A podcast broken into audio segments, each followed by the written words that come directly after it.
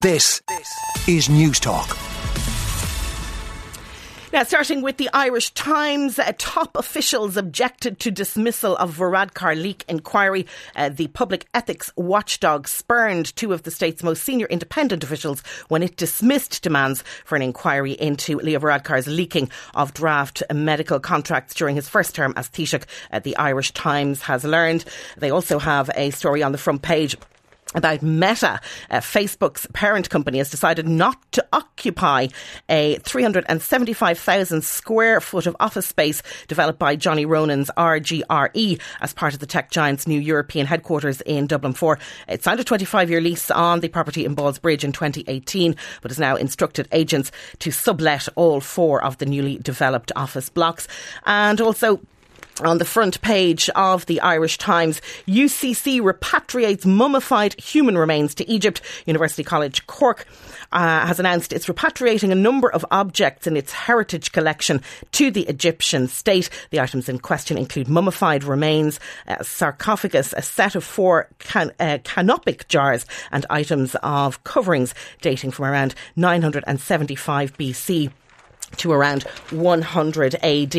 Inside then on page two, the Times tell us that uh, Freedom Party leader Kelly rejects Nazism and nuttery. Uh, this from Conor Gallagher, the leader of the Irish Freedom Party has distanced himself from a far right German judge accused of being part of a coup to overthrow the Berlin government this week. Birgit Malsack Winkemann, who uh, until last year was a member of the Bundestag representing the anti EU and anti immigration Alternative for Germany party was one of 25 people uh, arrested for allegedly planning a coup and replacing the government with, um, well, somewhat a disputed monarch. Uh, it turns out he had made a speech to the Irish Freedom Party here in recent years. Moving on then to the Irish Independent. Uh, their lead is the price of homes could fall by 12% if housing targets are met. Uh, more on that ESRI report uh, coming up on News Talk Breakfast a little later this morning. They also report on laser attacks on five planes in one night at Dublin Airport on their front page. And the photograph this morning is one of those that you will have seen uh, in stills and promotions for Harry and Meghan's Netflix documentary, which aired yesterday on. Um, Netflix. Um, now, also inside, then uh, we are hearing a little bit more about the issue with pharmacists that you'll hear more of on Breakfast with uh, Shane and Ciara later on about their concern about shortages, particularly of penicillin. Also, uh, telling us that GPs will begin charging patients for COVID checkups from today.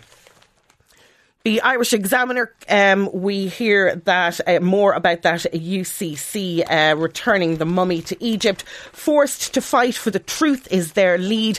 This, of course, um, on foot of the settlement reached yesterday between uh, Stephen Teap, uh, Stephen Teap, um, obviously saying yesterday we heard that very strong audio after court, after he'd settled his case with the HSE, that um, the government had the blood of his wife Irene on their hands. Uh, the examiner leading with the government has blood on its hands over the deaths of women caught up in the cervical check scandal, according to the widower of Irene Teap. In a first, the HSE and two US laboratories admitted liability in the case of Miss Teap a 35 year old mother of two who died in 2017 after being diagnosed with cervical cancer. The Mail, a completely different uh, top story. System picking uh, Garda drivers is flawed. The Workplace Relations Commission has found a process to select Gardaí for an armed VIP protection unit was flawed, according to uh, the Irish Daily Mail.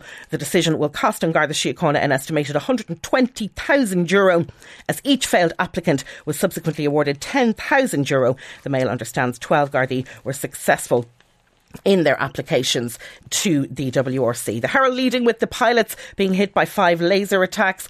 To Helen back in the Irish Daily Mirror. Uh, refugees at the centre of the East Wall protests have told of their horror journey to Ireland and their unhappiness at the office block lodgings. The Irish Mirror showing conditions inside the disused ESB building rooms, which uh, some compare to animal cages with zero privacy. One asylum seeker telling the paper that the protests which have caused traffic chaos in Dublin, that he's ready to join them because it's not fair. Just uh, one or two of the lighter stories from the papers this morning. Inside the Irish Daily Star, Xmas cheer delivered to DPD driver. A community has rallied to raise an incredible 11,000 euro for a local delivery driver whose van was stolen ahead of the Christmas rush. The self employed driver for DPD in Finglas and Glasnevin in Dublin was doing deliveries in the Grove Park area when his van was swiped. On 106 to 108 FM and Newstalk.com. This, this is Newstalk.